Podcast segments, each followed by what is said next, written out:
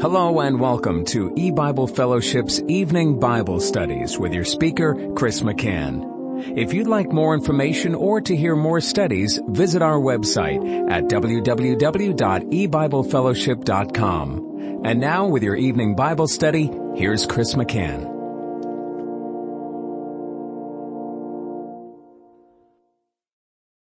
Good evening and welcome to E-Bible Fellowship's Bible study in the book of Genesis. Tonight is study number 29 of Genesis chapter 8. And we're looking at the last verse, verse 22. While the earth remaineth, seed time and harvest, and cold and heat, and summer and winter, and day and night shall not cease. Now we saw in our last study that this does have um, a practical application that lets us know that the world will continue in its usual course with time, 24 hour days, the typical month period, the typical year period, the seasons will turn as they have throughout time all the way until the very end of the world. And that's helpful because we know that Judgment Day, which began on May 21, 2011, and the biblical language that speaks of the darkening of the sun, moon, and stars over a period of days, that uh, it cannot be a literal occurrence of the literal sun, moon, and stars. It, it cannot possibly be happening to them. It has to be a spiritual reference to what the sun, moon, and stars represent. And, and so that's helpful. Now, when we turn to this verse and we look at it spiritually, Genesis 8 verse 22, some have um, seen the wording of seed time and harvest, for example, and they recognize seed time as uh, having spiritual meaning in the Bible and also harvest. And so they have put forth that because Genesis 8:22 tells us that seed time and harvest will not cease until the end of the world. That, that is, the world will continue to operate as normal and all the way to the end there will be spiritual seed time and harvest.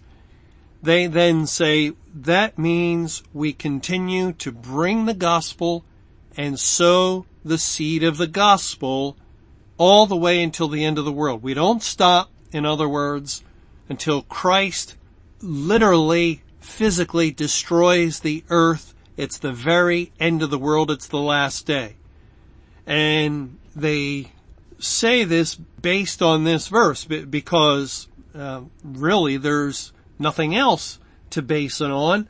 When we search the Bible, we find overwhelming evidence for a spiritual judgment for God's people to be left on the earth throughout a period of time, and that time is a time of spiritual darkness where just again and again and again God speaks of putting out the light of the gospel, of ending his salvation program. That's what the darkened sun, the moon not giving her light means. It, it's what the light of the candle no longer shining means. And we could just provide a long list of Bible verses that point to an end of salvation, which comes in a period of darkness after the tribulation. So uh, to offset this enormous amount of scripture, people have gone pretty much primarily to this verse and they've said, well, you see, it can't be because seed time and harvest must continue all the way until the end. It'll, not cease. And so you can't cease sharing the gospel or evangelizing the earth, sowing the seed with the hope and expectation God will save someone. That's how the gospel's been sown traditionally throughout the church age, even in the latter rain period. We, we go around with the word of God, we spread it, and it falls upon the hearts of men and then we pray and hope and wait for the Lord to bless it to save people. And some he would, and most he would not. But at least we had that hope. Yet that is not the case with the time after the tribulation.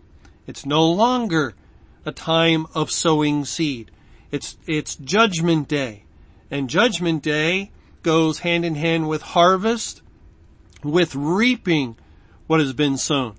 Well, why does it say then, why does it pair up these things? Seed time and harvest, cold and heat, summer and winter, day and night. And the, there's four pairs. Eight things are mentioned, but four pairs of things, four pointing to universality of what's in view. And in this case, what's being said applies to the whole world. It also applies to all time.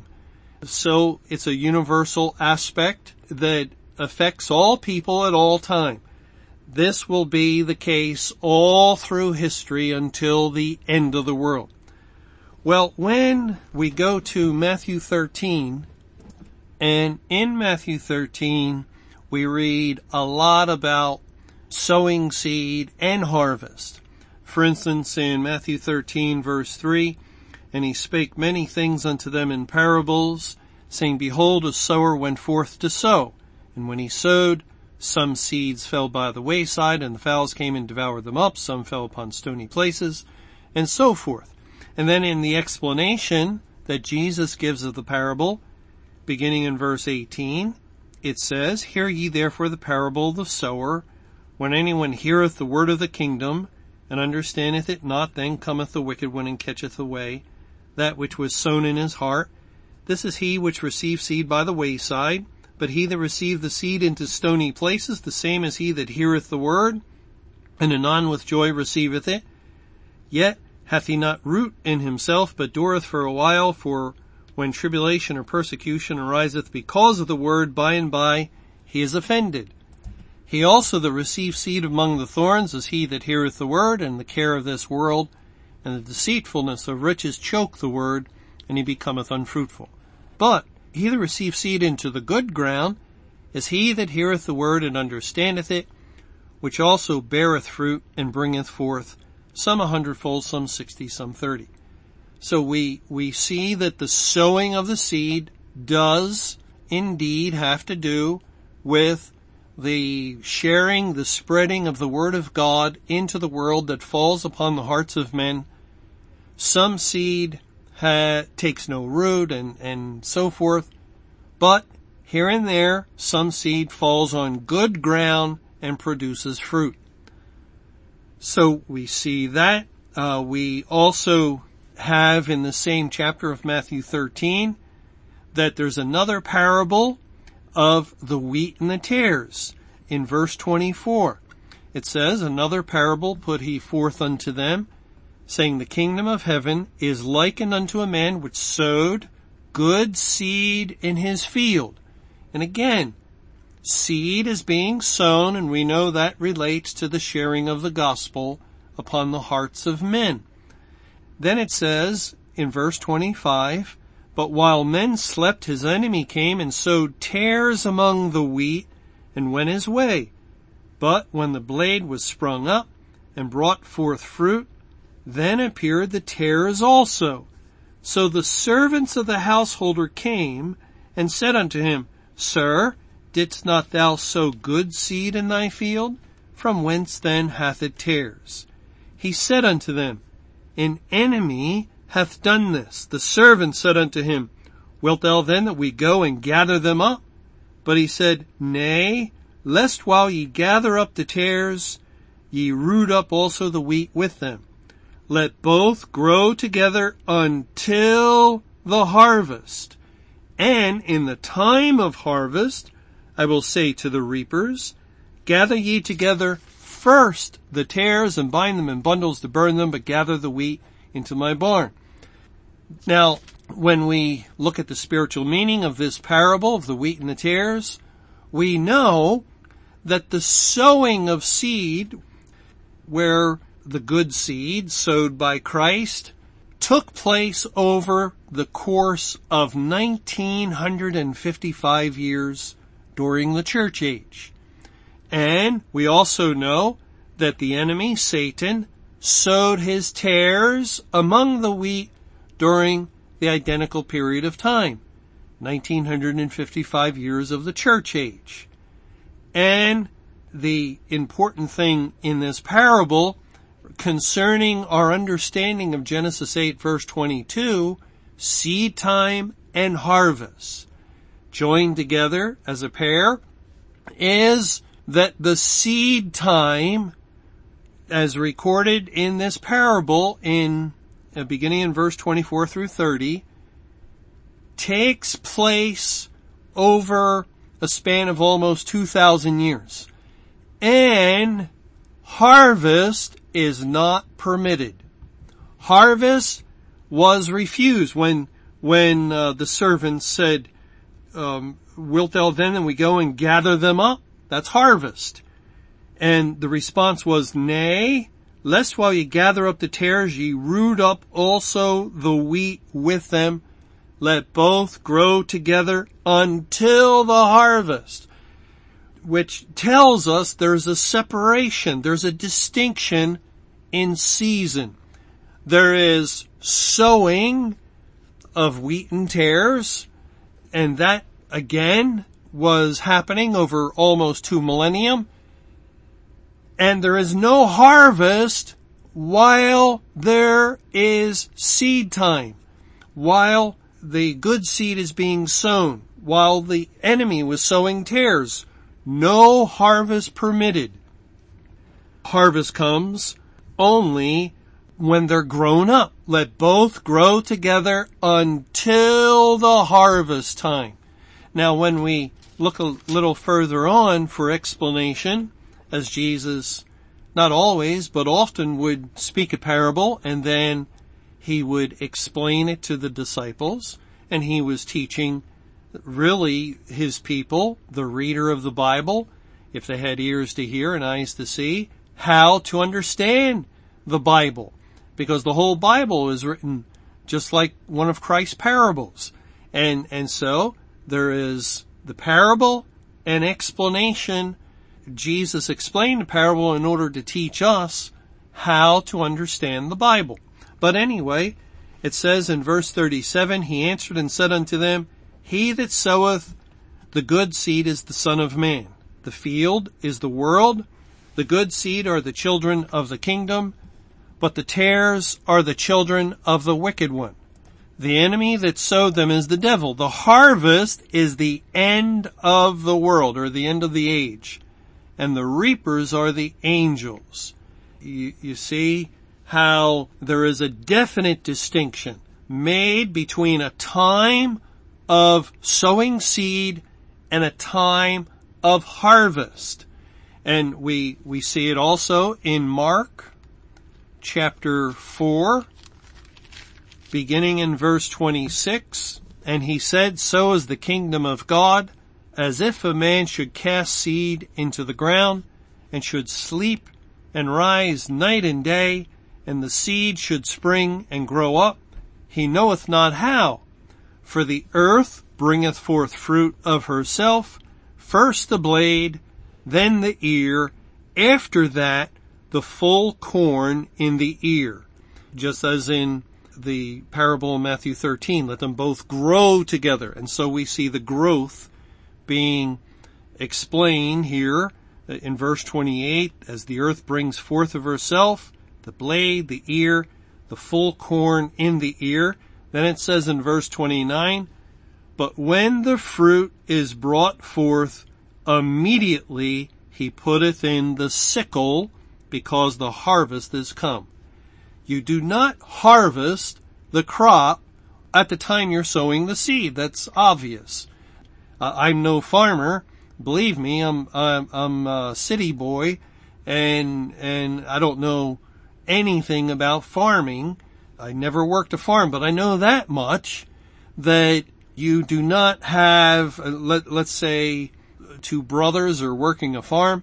One brother is going down and, and casting the seed, just throwing it to the left, throwing it to the right, continuing to walk along the path of, of this field And right behind him's the other brother. And he's coming along harvesting this, what's he harvesting? Well, the seed was just sown. There's nothing to harvest, but he's, he would only be ruining things, the, destroying whatever crop would eventually grow. You, you don't harvest at the same time you're sowing the seed. There's a time for everything. There's a time and a season in life, in the physical world. That's the way God has made the earth. And He has also made the spiritual times and seasons as we read in Ecclesiastes chapter 3. It says, beginning in verse 1, to everything there is a season and a time to every purpose under the heaven. Verse 2, a time to be born and a time to die. Now, it, it does happen rarely where there's a baby born and, and the baby dies at the same time. But, but for the most part, people are born at one time, they live their lives however long, they die at another time. There's a time for birth and a time for death. And, of course, we can see how that relates to God's salvation program because the Bible speaks of being born again. So we can understand this spiritually. There's a time to be born again. And there's a time to die. And, and death identifies with darkness and darkness with judgment and the wrath of God. There is a time or a season of salvation. Does God tell us that? Well, he refers to a day of salvation. And there's a time for death, a time the Bible tells us um, the sun is darkened, the moon does not give its light, a time in which men will seek death and not find it. That is salvation, death in Christ. There is a, a time and a season for these things. It goes on to say in Ecclesiastes 3 verse 2, a time to plant and a time to pluck up that which is planted. You see, there, there is the same truth that we saw in the parable of the wheat and the tares. You plant, uh, let them grow together. You don't root them up. You don't harvest. Let them both grow together until the harvest. And of course, the implication is at time of harvest, you, you're not sowing seed then. That's a different task. It's time to reap. It's time to gather what has been sown to collect the fruit and, and to bring it in. It is not simultaneous where, where both are occurring at the same time. There are certain times and seasons for these things. If, if we go on, let, why don't we? Let's go on to verse three. A time to kill and a time to heal. Now what would killing identify with? A shut door of heaven. It would identify with a darkened sun, with uh, a world without a gospel. And uh, how about healing? Healing, the Lord Jesus Christ performed miracles of healing to illustrate gospel salvation. So again, there is a time for the wrath of God, the judgment of God, and there is a time for mercy and grace and salvation. And, and, that's why the Bible says in Isaiah, seek Jehovah while he may be found. And the word while is a time reference there is a, an allotted period of time given to mankind in which they could have uh, rightly and properly sought God, besought Him for mercy, cried out uh, for all its worth, and never stop. Like blind Bartimaeus, if anyone would tell them to stop, well, you cry all the more. And and I don't know how many times that I've made reference to that verse and encourage people along those lines in the days leading up to May 21, 2011. And back then, at that time, the same critics of e-Bible now, uh, you know, uh, of, of teaching a gospel and saying there's no salvation. Some people are very critical of us for that. They don't like that or they hate that actually. Those that are critical of us uh, for not saying God is merciful still today insofar as extending the possibility of salvation to people are some of the exact same people who said uh, we're talking about mercy too much in the time leading up to May 21, 2011. There was this one individual and he, he gave me a label of cry for mercy McCann because we were emphasizing that so much, but we were emphasizing it because it was the proper time and season. It was the time that Zephaniah speaks of in Zephaniah chapter 2 in verse 2, well, begin in verse 1, gather yourselves together, yea, gather together, O nation not desired, before the decree bring forth, before the day passes the chaff, before the fierce anger of Jehovah come upon you, before the day of Jehovah's anger come upon you. Seek ye Jehovah, all ye meek of the earth, which have wrought his judgment. Seek righteousness, seek meekness. It may be you shall be hid in the day of Jehovah's anger. See, the day of anger also speaks of time, doesn't it? And we've learned from many places in the Bible that there is time after the tribulation, a time of darkness, a time without salvation, which is in keeping with the season of judgment or the time of judgment. There's a, a time and a season. There's a time to kill, a time to heal. There's a time to seek the Lord. And during that time that the Bible called the day of salvation, well, seek ye Jehovah while within the, the limits uh, of that time, as God said to Noah, yet seven days or seven thousand years before the flood would come and the door would shut. Within that specified period of time, before May 21, 2011, men could cry and cry and cry and beseech God just uh, day after day after day after day until the time came. And then it was no longer before. Then once the door shut, the scriptures that encourage mankind regarding a day of salvation or a time period in which God could again rightfully be sought and beseeched for his mercy, it elapsed. There was no more time. Now time expired and the season changed. The time period went from a time of sowing to a time of harvest. There was a transition made from one time to the other. A time to kill and a time to heal. A time to break down and a time to build up. Now that statement in Ecclesiastes 3 verse 2, just consider the church age. Remember, Jesus, in using Peter, but really speaking of himself, said, upon this rock I will build my church.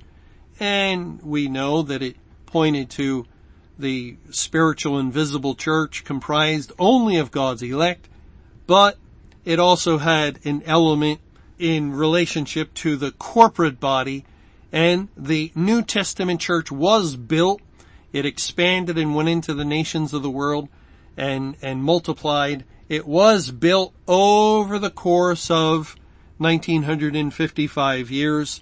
It was a time of building, a, a time of growth. Yet came the end of the church age when God began judgment at the house of God and he broke it down, didn't he? Not one stone shall be left upon another. And so he built up the church, but there comes a time to break down. and, and he destroyed the church. He, he destroyed the corporate body and it is no more. Again, not a stone upon another. You see, there's a season. God didn't destroy the church during the time of building it up. No, it, it, there comes the set time, the change of the season.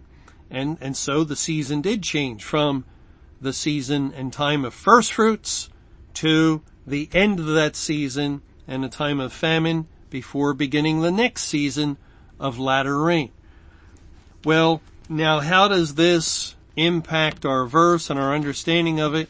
If we go back to Genesis 8, 22, while the earth remaineth or while all the days of earth, seed time and harvest, cold and heat, summer and winter and day and night shall not cease. That is, let, us say the farmers are sowing seed. It's seed time. And, and the seed time ends and then it's harvest time. And yeah, it is around this time that people are harvesting their crops. So it's harvest time. And Christ comes. The Lord comes. And it's harvest time. It's not seed time. Well, there's been a natural progression of things. There, there's been, um, the ongoing cycle. And he comes and at night, it's not the day. Well, yes, but day preceded the night. So there was no interruption of the cycle. There, there was no interruption of the time for seed time. The harvest followed sequentially, naturally. Uh, it's the very next thing. So anyone trying to say, well, uh, spiritually, Uh, uh, you see, it has to be seed time and harvest. No, spiritually, season follows season, just as in the natural world. And we had the season of seed time. We move to the season of harvest, the end of the world, judgment day. And there's been no interruption of the spiritual seasons, no stoppage and anything out of the ordinary. Likewise, there's been the day of salvation. We have progressed to the night in which no man can work. Again, there's no unusual thing about it. It's an orderly progression that happens um, every day and it's an orderly progression that happens in God's program for times and seasons. Thanks for joining us for E-Bible Fellowship's Evening Bible Studies. You can hear these studies Monday through Friday over Paltalk, Skype, E-Bible Fellowship's webcast audio, or over your phone. For more information or to hear other studies, visit www.ebiblefellowship.com. Until our next study, may the Lord's perfect will be done.